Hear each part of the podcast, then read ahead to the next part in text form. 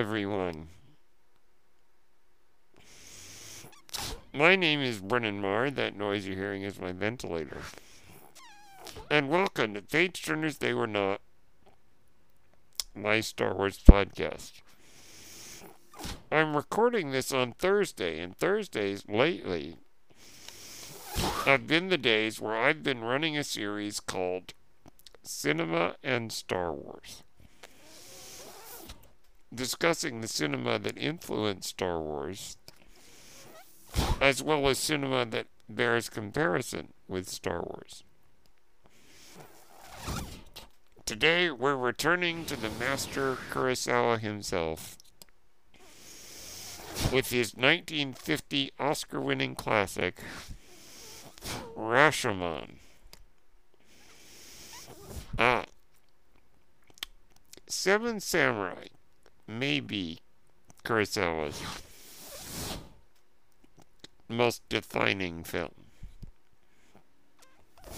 But Rashomon might be his most complex.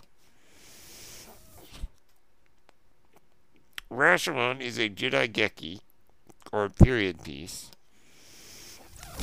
that tells the story of a murder. But the story of the murder being conveyed by different witnesses. And all of them telling the story from their own point of view.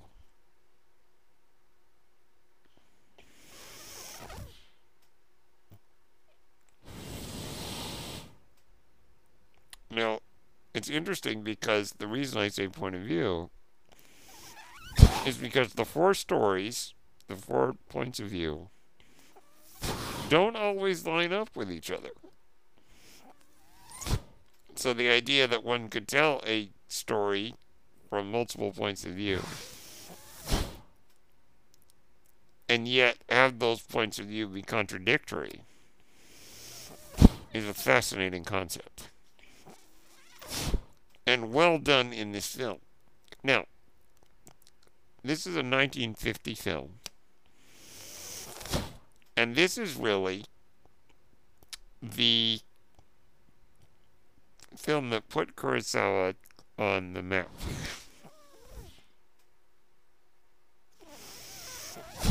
really, the film that made Kurosawa well known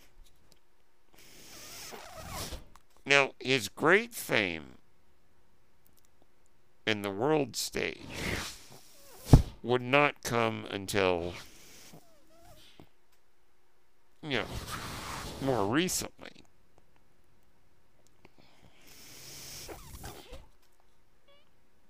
But really, this is the movie that made him a star.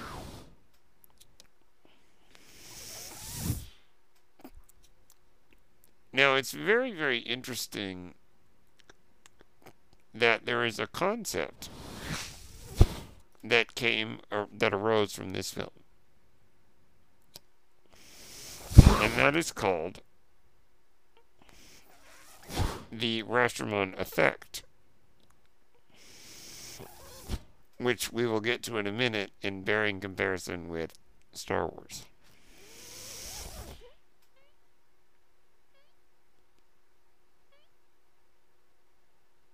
Now, this, the movie, of course, stars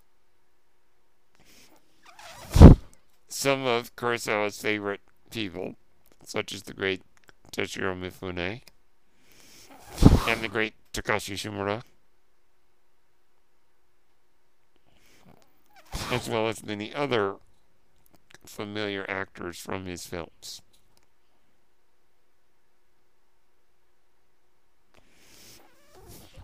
Now, it's the story of a rape and murder.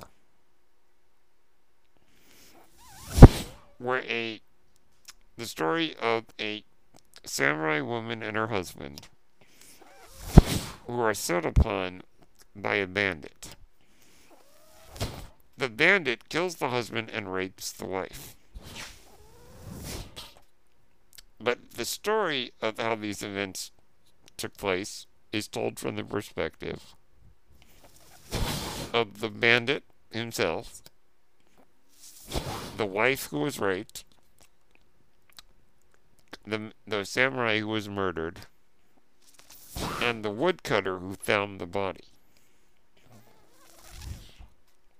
The movie is interesting because it actually does not take place in the 16th century, which is in, when most Jidaigeki take place in uh, in Japanese film. This actually takes place in the 8th century in Kyoto. So that's a bit of a departure. Now, the film is very good and complex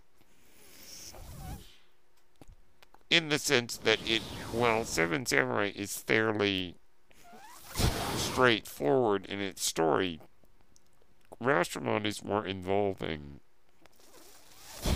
in terms of its behavior with its audience. Meaning that it's not as straightforward. And the stories are contradictory. So it really plays more like a Christopher Nolan film. In the sense that it really involves the audience mentally. And that there's a lot going on. And so it really makes for a more complicated yet fulfilling experience.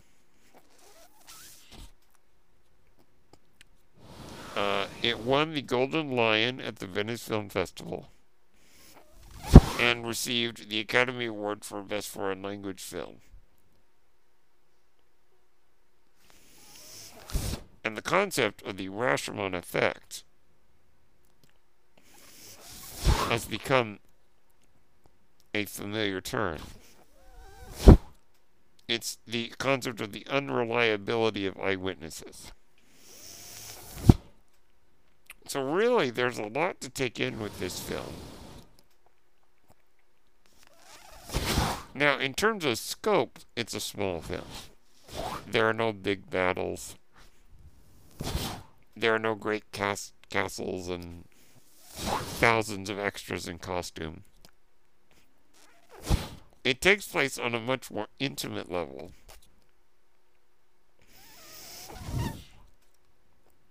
And it's a bit more downbeat.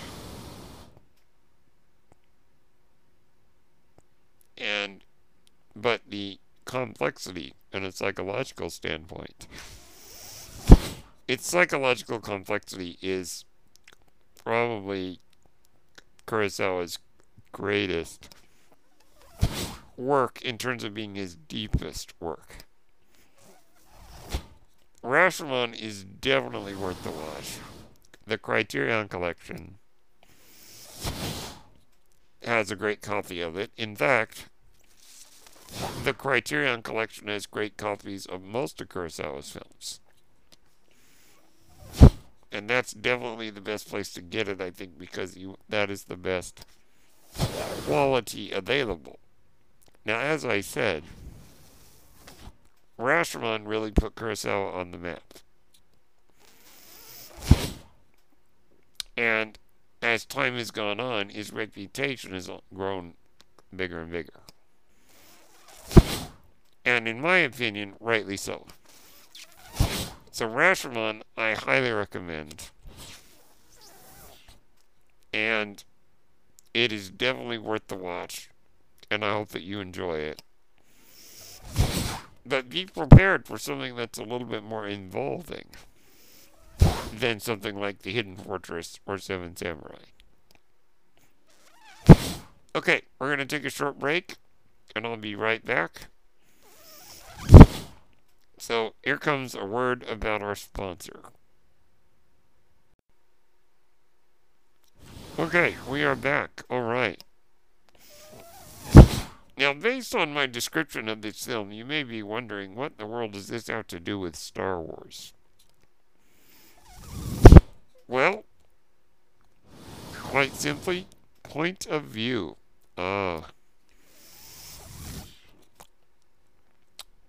you know, what does Obi Wan tell Luke? What I told you is true from a certain point of view. Rashomon is all about point of view. Star Wars makes use of that in the idea that Anakin Skywalker became Darth Vader, and Darth Vader betrayed and murdered Anakin. That is true from a certain point of view. As Obi Wan puts it, and he says, Luke, you're going to find. What does he say? He says, Luke, you will find that many of the truths we cling to depend greatly on our own points of view. Ah, definitely that is true of Star Wars.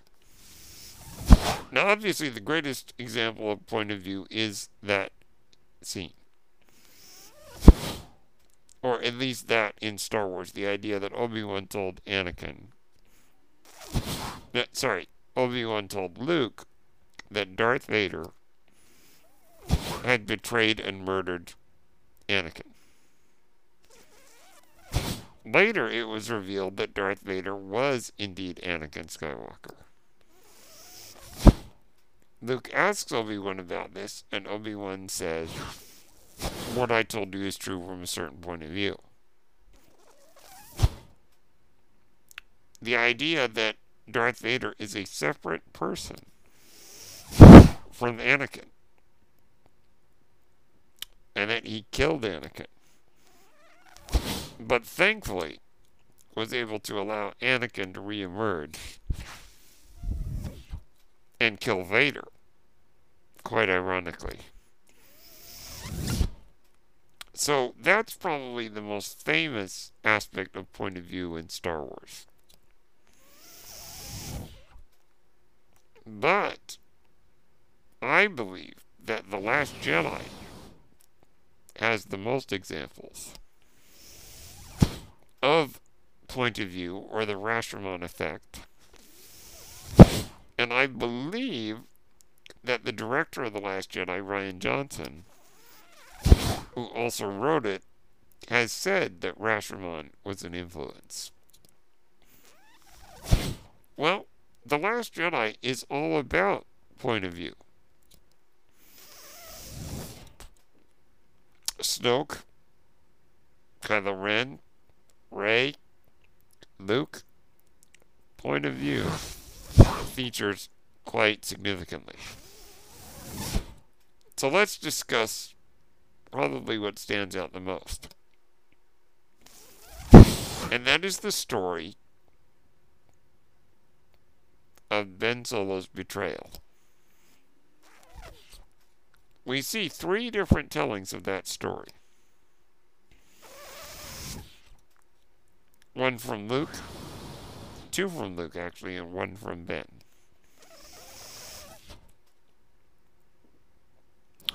The first telling we get is from Luke that doesn't really contain, does not really convey the entire truth, as he is withholding information. And as he is only, as he is withholding information, the flashback we see is an incomplete truth.